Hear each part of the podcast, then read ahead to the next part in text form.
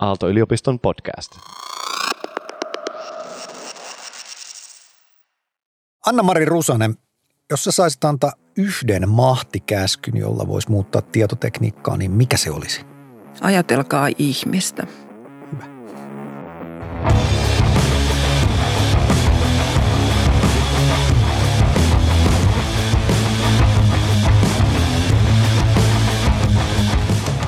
Tämä on Kahvit näppikselle, Aalto-yliopiston tietotekniikan laitoksen podcast, jossa kysytään, mitä teknologia voi opettaa meille maailmasta, ihmissuhteista ja itsestämme.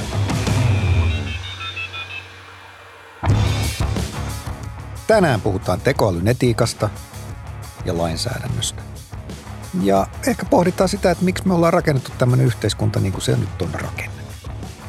Mä olen työelämäprofessori Risto Sarvas ja mun seurana on tänään Anna-Mari Rusanen, kognitiotieteen yliopistolehtori digitaalisten ihmistieteiden osastolta ja lisäksi erityisasiantuntija valtiovarainministeriössä ja mukana muun muassa EU-komission AI-asetuksen työstämisessä. Tervetuloa Anna-Mari. Kiitoksia.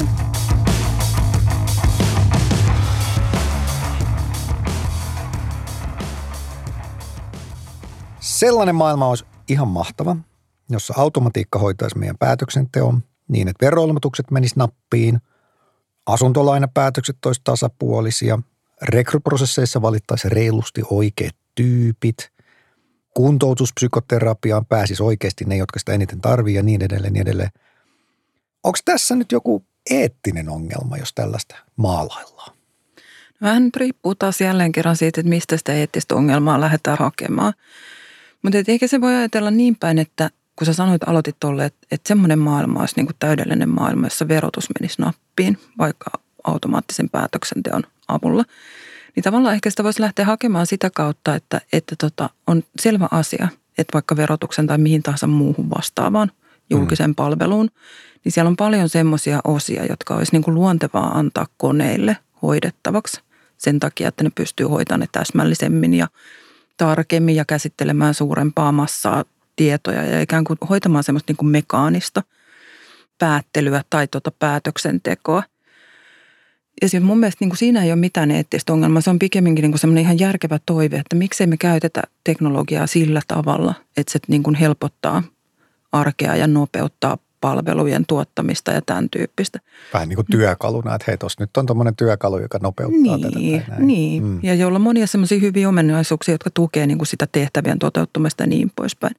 Mutta sitten ne eettiset ongelmat alkaa sitten nousta siinä vaiheessa, jos me otetaan niitä työkaluja liian aikaisin, ei täysin tunneta, mitä ne tekee, ikään kuin aletaan soveltamaan niitä ihan sokkona – tai ei mietitä niiden soveltamista sieltä esimerkiksi niin kuin semmoisten isompien kysymysten kautta kuin että, että tota, minkälaisia ihmisoikeuksia johonkin tiettyyn esimerkiksi julkisen palvelun tehtävään liittyy, täyttyykö ne ihmisoikeudet, käytetäänkö me tätä teknologiaa tavalla, joka tukee tosiasiallisesti niiden ihmisoikeuksien toteutumista.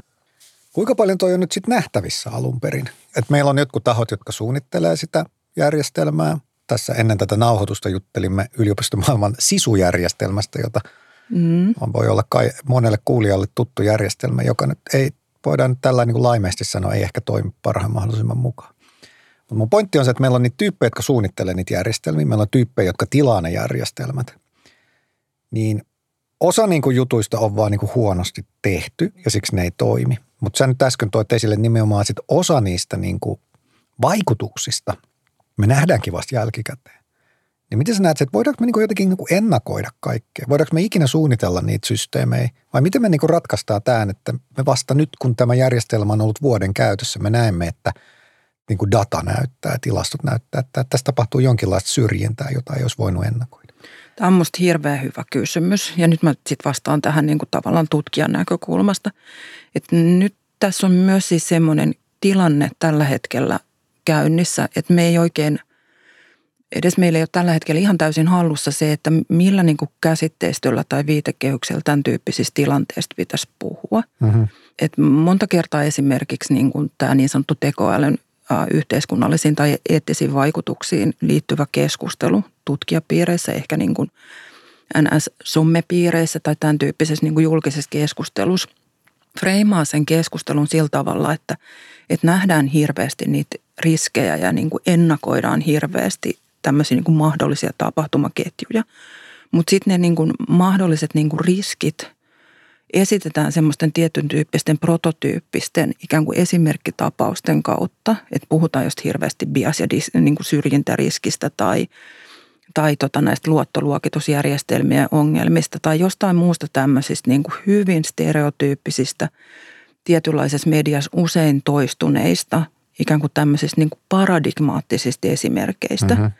jotka ohjaa osittain sitten kuitenkin sitä keskustelua niin kuin tavallaan väärään suuntaan. Et no, muodostaa... ne, on niin kuin, ne, on niin kuin, ne esimerkit menee läpi, ne on hyvin ymmärrettäviä, ne on niin kuin viestinnällisesti riittävän teräviä. Kyllä, Joo. ja sitten niillä on vielä yleensä se niin kuin tausta, että ne tulee Yhdysvalloista, pääasiallisesti yleensä koskee yhdysvaltalaisia yrityksiä – ja sitten yhtäkkiä se niin kuin keskustelu, jota esimerkiksi Euroopassa käydään, niin sitä käydäänkin käsittelyä, jotka soveltuu oikeastaan loppujen lopuksi sinne niin kuin jenkkien sisäpoliittisiin kahinointeihin tai nousee jenkkien monikansallisista yhtiöistä niiden erityisongelmista. Hmm. Ja nyt siis se vaikutus on sitten ollut se, että, että tota, me niin kuin keskustellaan asiasta, joka niin kuin näyttäisi yhdenlaiselta, mutta sitten meidän käytäntö todellisuudessa ei istukaan kauhean hyvin siihen niin kuin keskustelua, mitä me ollaan käyty.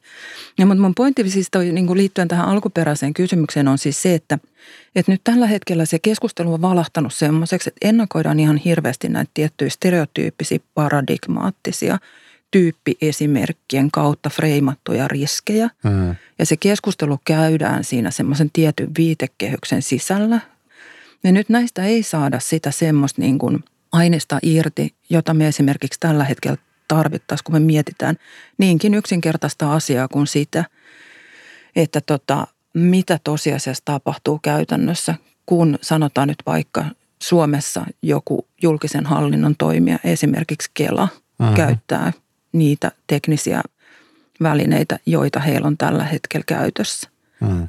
Eli mä yritän siis sanoa sitä, että, että meillä on vähän se ongelma, että me ei riittävästi tiedetä tosiasiassa siitä, että minkälaisia esimerkiksi oikeita ongelmia suomalaisiin sanotaan vaikka julkisen hallinnon järjestelmiin sisältyy. Sen sijaan me tehdään hirveästi olettamuksia siitä, että mitä niihin ehkä voisi joskus sisältyä, jos me ei niin kuin riittävästi kiinnitetä huomiota asioihin X, Y ja Z. Mm. Ymmärrän, joo.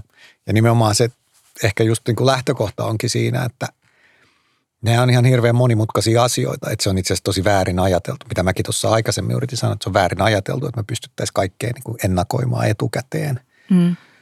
Ja sitten ehkä jos mä, yksi mun lempilause, niin voi nyt sanoa tuosta, kun sä sanoit tuosta keskustelun niin kuin polarisoinnista ja niin kuin siitä on se, että, että älkää nyt hyvät ihmiset menkö sinne Twitteriin, jos te haluatte laadullista keskustelua. Että, mm-hmm. Mutta se on sitten kuitenkin se osa sitä julkista keskustelua, haluttiin me tai ei, joka sitten nostetaan ja mustamaalataan ja tuodaan niitä pelkoskenaarioita, mutta se ei ole niin kuin.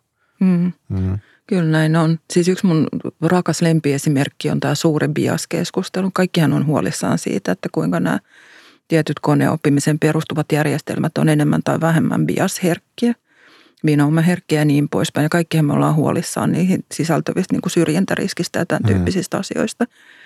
No sitten nyt tässä on hiljattain selvitetty sitä, että kuinka monta syrjintäkeissiä, tämmöistä koneoppimispohjasta syrjintäkeissiä suomalaisesta julkishallinnosta löytyy – mikä on sun veikkaus? Varmaan nolla. No siis se on hyvin lähellä yksi mm. tai kaksi. Ja toinen tyyppi esimerkki niistäkin on tämä yhden luottolaitoksen, eli Svea Bankin antama bias, niin kuin biasoitunut luottoluokituspäätös, että Svea Bank ei ole edes julkisen hallinnon toimija.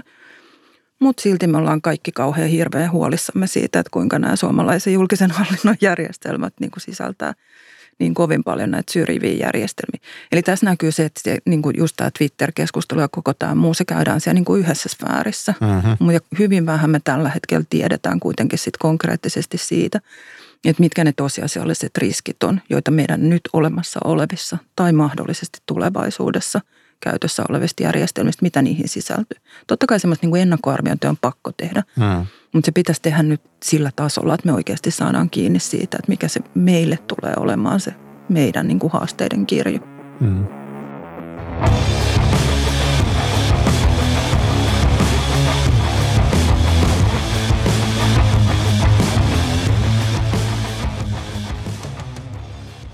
Avataan hiukan Anna-Mari sun työkuvaa.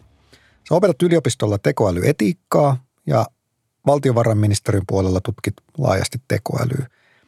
Eli voiko sanoa, että sä toimit linkkinä erilaisten tutkimuksen, tieteen ja valtiohallinnon lainsäädännön välillä? Kyllä mä niin kuin näen, että mulla on semmoinen tietynlainen niin kuin siltatyön kuva tällä hetkellä, Hmm. mikä on ollut hirveän niin kuin sekä mulle antoisaa nähdä ne niin kuin eri puolet, kun nyt kuitenkin tilanne on se, että yhä enemmän sitä niin kuin tutkittua tietoa tarvittaisiin. Niin tavallaan mun tehtävä on tuoda sitä niin kuin ihmis- ja yhteiskuntatieteiden osaamista ja sitä sen tyyppistä niin kuin algoritmia ja datafikaation tutkimusta tonne sinne osastolle, missä mä työskentelen, joka siis ohjaa julkisen hallinnon digitalisaatiota Suomessa. Joo, Että tavallaan just tuodaan, mitä tämä, voiko sen yksinkertaisesti, että mitä tämä nyt tämä tekoäly, siihen liittyvät eettiset kysymykset tarkoittaa nimenomaan nyt valtionhallinnon vinkkelistä. Niin, eli se kiinnostuksen kohde on siitä, että mitä tapahtuu, kun nämä järjestelmät otetaan käyttöön, min- minkälaisia seurauksia silloin esimerkiksi niin kuin kansalaisen ja valtion väliselle suhteelle, demokratiakehitykselle, koulutustarpeille, sosiaaliselle hyvinvoinnille, ihmisten perusoikeuksien toteutumiselle, tämmöiselle niin kuin hyvin semmoiselle niin kuin laajalle ja moni, monitieteiselle tota, niin kuin näkökulmalle siitä, että minkälaisia ne niin kuin käytännön vaikutukset ihmisten näkökulmasta on. Ja sitten toisaalta valtion näkökulmasta, kun meidän pitää miettiä, että miten me järjestetään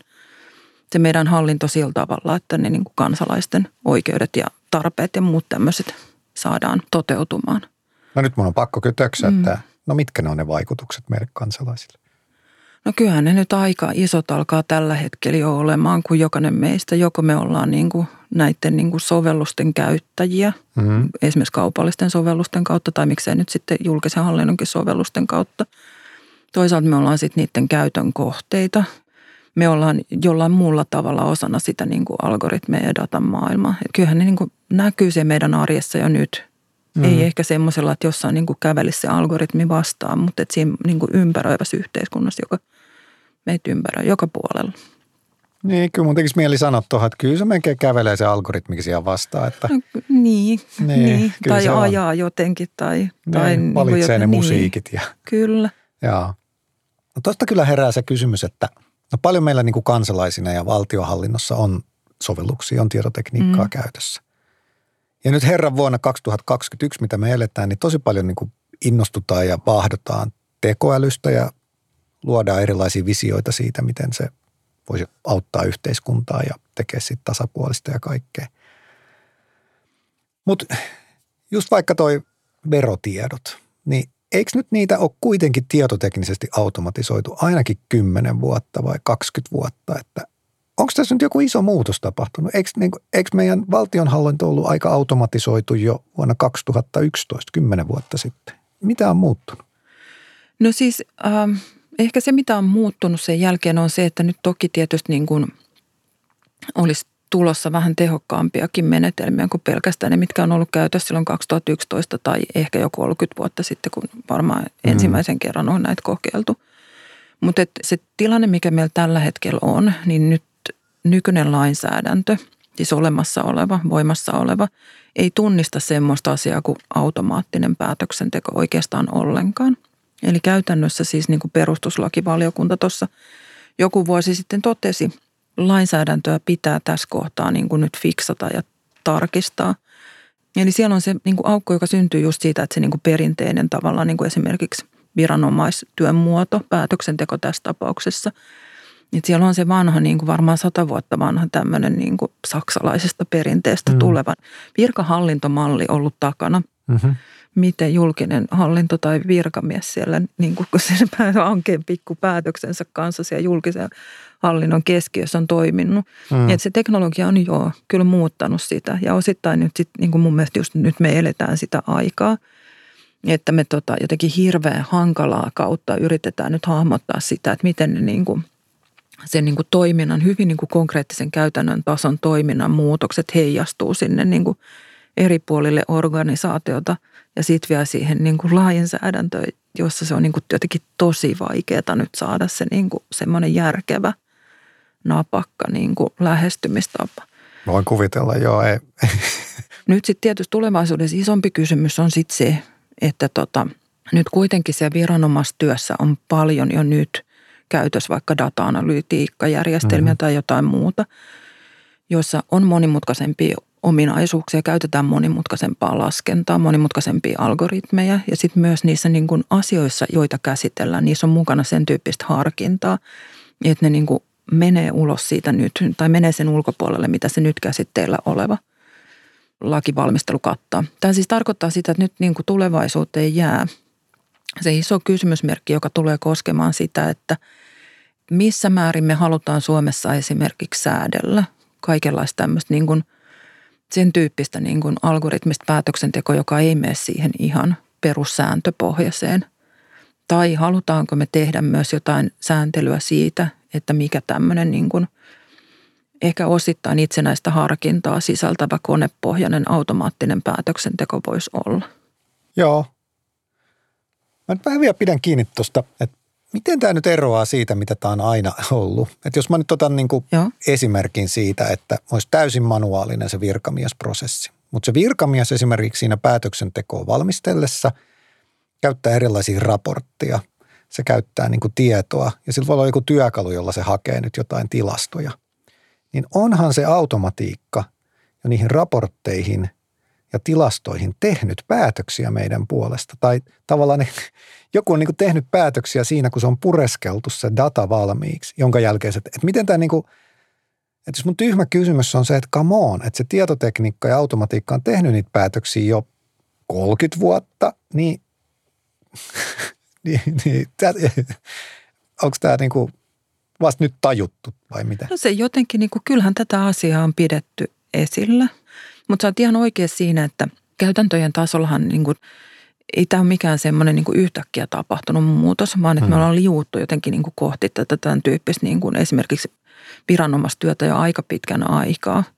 Ja että et ne kysymykset on ollut paljon aikaisemmin jo olemassa, se on ihan totta. Hmm ja nyt niin kuin vähän jälkijunassa, niin kuin nyt ilmeisesti koko maailma on vähän jälkijunassa tässä niin kuin samassa, samassa asiassa, niin nyt yritetään niin kuin jotenkin harsia kasaan sitä, sitä meidän lainsäädäntöä.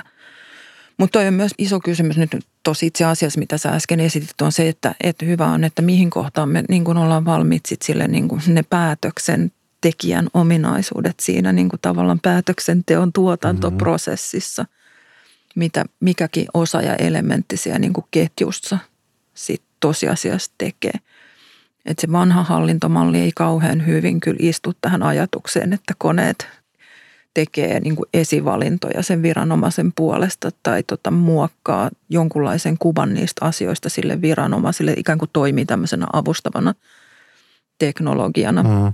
Mun mielestä tässä on hauska, sori että mä keskeytän, mä hyppään väliin, että siis ihan mieletön kontrasti, koska sitten toisella silmällä seuraan ja, ja sinäkin seuraat, että mitä niin kuin kaupallisella puolella tapahtuu. Missä trendi on se, että ei siellä kukaan niin kuin paina jarruja siinä, että se tärkeiden päätösten tekeminen automatisoidaan. Päinvastoin, siellä painetaan nyt niin kuin kaasua. Että koko niin kuin lähdetään rakentamaan, että millaisia meillä on organisaatioita, joita johdetaan datan pohjalla. Me rakennetaan tekoälypohjaisia tosi paljon hypetettyjä niin kuin järjestelmiä, että hei, että ei kohta ei meidän tarvitse tehdä ollenkaan päätöksiä, kun nämä koneethan meitä mm. parempia tekemään päätöksiä. Niin mun mielestä ihan mieletön vaan niin kuin kontrasti, mitä ikinä tällä kontrastilla haluaakaan tehdä. Ja ymmärrän kyllä sen, että okei, että siinä vaiheessa, kun me, että, liiketoimintamaailma on niin kuin hyvin eri prinsiipeillä liikkeellä ja vahva niin kuin kulttuuri siinä, että miten ollaan optimistisia. Ja sitten ehkä me kuitenkin niin kuin valtiohallintomaailmassa ollaan niin kuin paljon varovaisempia, niin tämä näkyy mun mielestä ihan hirveästi näissä keskusteluissa nimenomaan päätöksenteon kannalta. Kyllä, kyllä, niin näkyy. Ja nyt sitten niin kuin lisäkierre tietysti tässä niin kuin suomalaisessa keskustelussa on se, että meillä on nyt sitten niin tämmöinen niin tavallaan kaksoishaaste tässä asiassa, että meillä on tämä niin kuin oma kansallinen keskustelu, joka liittyy tähän automaattiseen päätöksentekoon ja siihen, että – että saataisiin se niin kuin lainsäädäntöpohja sille mallille, että me pystyttäisiin niin kuin käyttämään niitä järjestelmiä ja automatisoimaan sitä julkista hallintoa mahdollisimman tehokkaasti, mutta samalla sitten sillä tavalla, että ne kansalaisten perusoikeudet tulee turvatuksi ja niin poispäin. Mutta nyt sitten sieltä EU-sta, kun on tulossa tämä säätelyluonnos, se niin sanottu AI Act, mm. niin tota, tuo sitten siihen semmoisen niin oman lisätvistinsä, kun EU ehdottaa sieltä siis asetusluonnosta, joka tarkoittaa sitä, että se astuu voimaan kaikissa – EUn jäsenmaissa just semmoisena, kun se asetus sitten lopullisessa muodossaan kirjoitetaan. Ja nyt tämä EUn asetusluonnos on sikäli mielenkiintoinen, että se on tämä niin kuin osittain uuden tyyppistä lainsäädäntöä. Ja se on rajattu sillä tavalla, että se koskisi nyt ennen kaikkea nyt näitä niin sanottuja tekoälyä käyttäviä järjestelmiä. Kerro vähän lisää, mihin se pyrkii AI-asetusluonnos, minkä ongelman se ratkaisee? No se vähän riippuu siitä, että keneltä kysytään. Jos kysytään komissiolta, niin komissio vastaa, että viime kädessä se pyrkii ratkaisemaan sen ongelman, että saataisiin EUn jäsenmaihin kaikkiin samanlaiset ikään kuin perussäännöt, joiden ojalla niitä niin kuin tullaan käyttämään. Ja tämä on niin kuin se ensimmäinen tavoite. Sitten Jaa. komissio sanoi, että tämä myös niin kuin stabiloisi, eli tämä niin kuin pitäisi sisämarkkinat EUn alueella tavallaan niin kuin tasapainossa.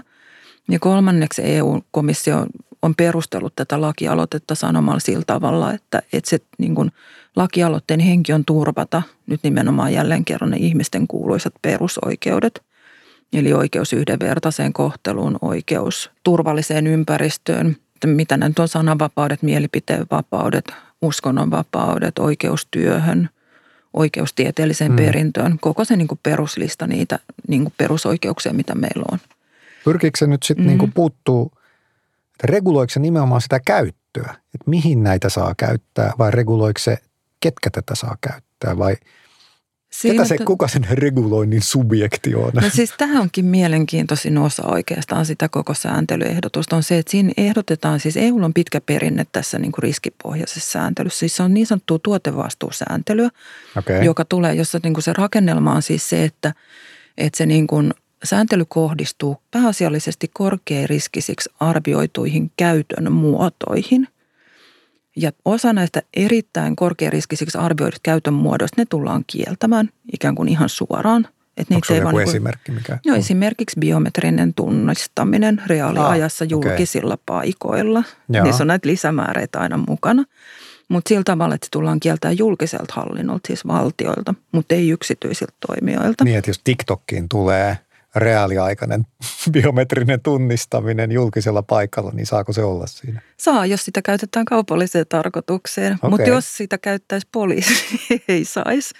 Ja siis tässä näkyy, siis tämä on mielenkiintoinen esimerkki sen takia, että tässä näkyy se tota, tämän asetusluonnoksen se yleiseurooppalainen henki. Että tässä on tämmöistä niin kuin kansallista niin kuin eroa, että jos ajattelet, että Suomessa kysytään, että kumpi olisi parempi, että jos kasvojen tunnistusta käyttää vaikka joku, että onko se parempi, että sitä käyttää niin kuin turvallisuusviranomaiset vai yksityinen mm-hmm. kaupallinen yritys, vaikka Facebook, niin meillä niin kuin puolet ihmiset, no okei, 70 prosenttia meistä huutaa, että no okei, mieluummin poliisi Kyllä. kuin, niin kuin Facebook. Mutta sitten jos ajattelet sitä siitä näkökulmasta, että no miten sitten joku semmoinen esimerkiksi entinen Itäblogin valtio, jossa on pitkät perinteet tässä niin kuin kansalaisten kyttäämisessä, niin miten sitten heidän kohdalla? Mutta anyway, siis se sääntelyehdotuksen rakenne on siis se, että, että se kohdistuu näiden korkeariskisten järjestelmien käytön reguloimiseen, tavallaan se niin kuin koko paketti. Mutta siitä on nyt sitten käyty hirveästi keskustelua, että, että siellä on paljon siis semmoisia niin yksityiskohteja, mitä esimerkiksi Suomessakin on jo – perustuslakivaliokunnat ja eduskunnan nämä muut valiokunnat jonkun verran omissa lausunnoissaan esimerkiksi nostaneet esiin. Mm. Yksi on se, että miten niin kuin esimerkiksi sen niin kuin kansallisen sääntelyn rooli tulee asettumaan. Et kun komissio on vähän niin kuin vihjassut siihen suuntaan, että jos tämä asetusluonnos tulee voimaan, niin sitten kansallisesti ei jää enää yhtään niin kuin säätelyvaraa. Että sitten kaikki toimii niin kuin komissio haluaa ja tässä niin kuin lakiehdotuksessaan niin kuin on, on kirjannut. Suomen kohdalta se sitten tarkoittaa sitä, että siitä ehkä saattaisi seurata meille kohtuullisen rankkoja vaatimuksia sen takia, että meillä niin kuin julkisen sektorin puolella on niin paljon semmoisia palveluita ja, ja erityistä velvoitteita, mitä esimerkiksi monessa muussa Euroopan maassa ei olisi. Että näyttäisi nyt tällä hetkellä siltä, että se niin kuin kohdistuu tosi raskaana semmoisten valtioiden niin kuin Suomi julkisen hallinnon niin kuin aloille. Liittyykö tämä nyt nimenomaan tuohon, mihin sanoit, mm-hmm. että meillä on itse asiassa pitkä kulttuuri, että meillä on niin kuin harvinaisen korkea luottamus viranomaisiin?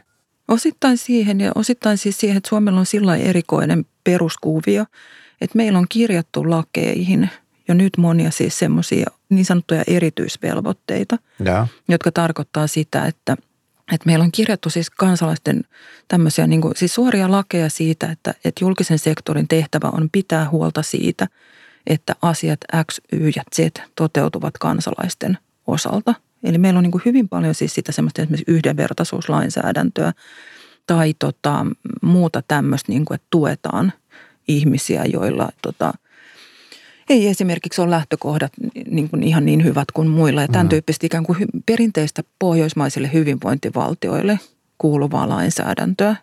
Niin sitten ne alueet, jotka jossain toisessa maassa voisi olla yksityisen sektorin hoidettavina, onkin Suomessa ja julkisen sektorin yeah. hoidettavana. Ja sitten niin kuin meillä ne muuntuu korkean riskin käyttösovelluksiksi, jolloin siihen tulee sitä regulaatiopainetta. Siis tämä tarkoittaa, että mä unohdin sanoa äsken sen, että siinä tota, sääntelyaloitteessa on siis semmoinen rakenne, että siellä niin kuin on matalan riskin sovelluksia, korkean riskin sovelluksia ja sitten näitä kiellettäviä sovelluksia. Ja nyt se sääntely kohdistuu ainoastaan ja vain niihin korkean riskin mm-hmm. sovellukset. Ne matalan riskin sovellukset, erilaiset vaikka spämmifilterit tai joku tämmöinen niin kuin muu automaatio ja tämän tyyppinen, jota ei käytetä tavalla, joka voisi aiheuttaa varsinaisesti niin kuin suoraa vahinkoa kenellekään henkilölle tai tota omaisuudelle tai jotain tämän tapasta, niin siihen ei tule koskemaan sitä sääntelyä. Ja sitten julkista sektoria ja yksityistä sektoria kohdellaan sen korkean riskin kohdalla sillä eri tavalla, että julkisen sektorin pitää ikään kuin arvioituttaa oma korkeariskinen toimintansa tämmöisellä niin kuin virallisella, erillisellä niin kuin arviointimenettelyllä, kun taas yksityinen sektori voi hoitaa sen itsearvioinnilla. Juuri näin. Mutta siis niin kuin tämä EUn rakennelma on kyllä ihan niin kuin omaa luokkaansa nyt tässä, niin kuin, että, että on lähdetty mallintamaan ja se on tosi raskas ja tosi hankala. Ja niin kuin sit myös joutuu kysyä sen kysymyksen, mitä nyt on viime ihan niin kuin hiljattain alettu kysymään se, että kuinka hyvin se sitten niin kuin loppujen lopuksi niin kuin onnistuu tällä hetkellä se asetusluonnos, että vaikuttaako se edes niin kuin etäisesti siltä, että se kykenee täyttämään ne tavoitteet, joita tälle mm.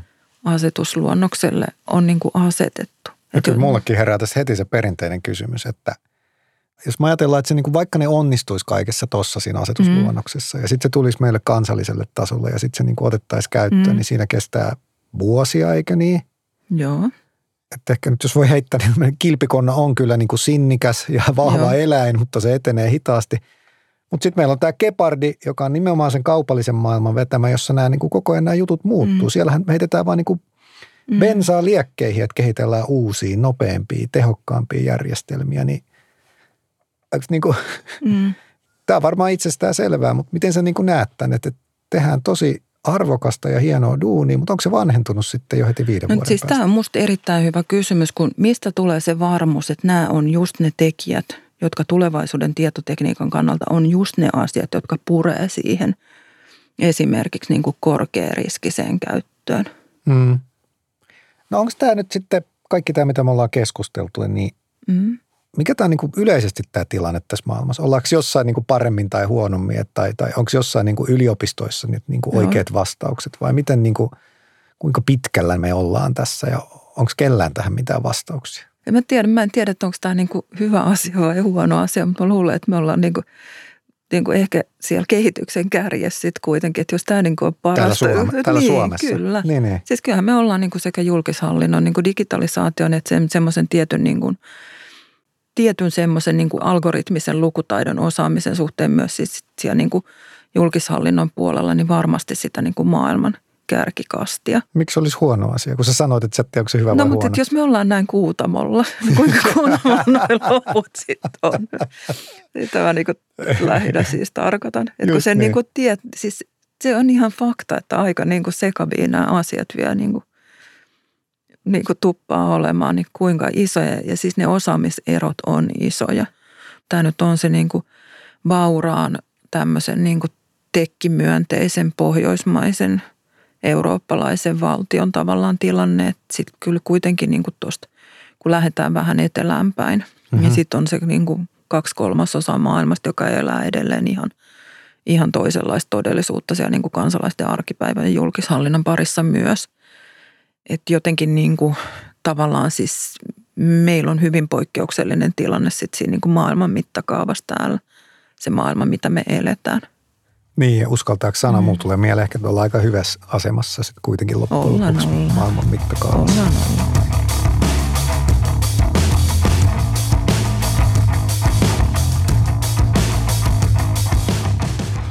Näistä isoista kysymyksistä, Anna-Mari, meidän hyvä siirtyä tähän meidän perinteiseen swipeaustehtävään.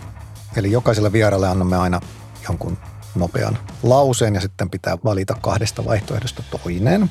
Lennosta, Kääk. nimenomaan. Mm, Oletko valmis? olen.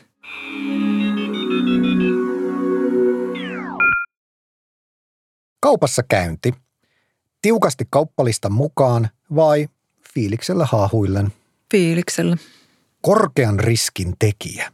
Koodaava insinööri vai välinpitämätön käyttäjä? Insinööri. Katsot insinööriä silmiin, kun sanottua. No niin, kumpaa nyt tarvitaan regulaatiossa? Kilpikonnaa vai kepardia? Gepardi voisi väli olla ihan jees. Okei. Okay. EUn vaikutus teknologian kehitykseen. Uskon asia vai onko meillä mitään vaihtoehtoa? Onko meillä mitään vaihtoehtoa? Ja viimeinen. Kumpi maailmassa on nyt kuskin paikalla? Tekniikka vai etiikka? Tekniikka. Kumman sä haluaisit? No kyllähän se nyt se etiikan pitäisi olla, mutta eihän se nyt ihan niin tällä hetkellä mene. Niin. Ei se mene, mutta kyllä se pitäisi Mm. olla. Kiitos paljon, Anna-Mari Rusano. Mahtavaa keskustelua. Kiitos.